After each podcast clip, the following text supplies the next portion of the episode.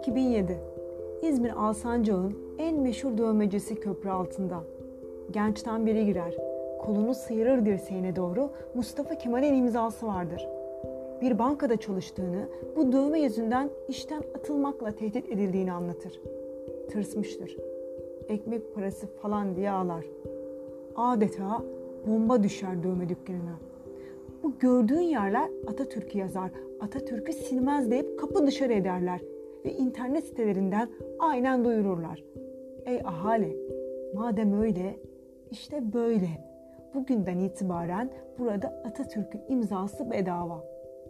İlk kim nerede yazdırdı bilmiyorum ama Atatürk imzasının furya haline gelmesinin miladı bu olaydır der. Yılmaz Özdil 2016'da yazdığı Adam adlı kitabında.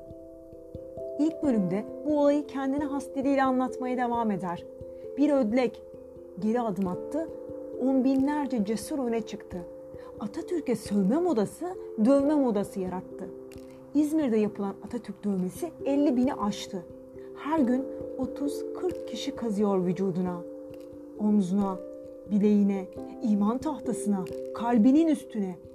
Doktor var, avukat var, öğrenci dekan ev kadınları. İstanbul'da patladı. Ankara, Antalya, Bursa, Trabzon, Muğla, Eskişehir dövmecileri artık neredeyse sadece 10 Kasımlarda Mustafa Kemal için ücretsiz çalışan 200'ün üstünde dövmeci. Dini gerekçelerle dövme yaptırmayan otomobiline yapıştırıyor. Taksilerin camlarında, motosikletinde, hatta bebe arabasına yazdıranları görüyoruz.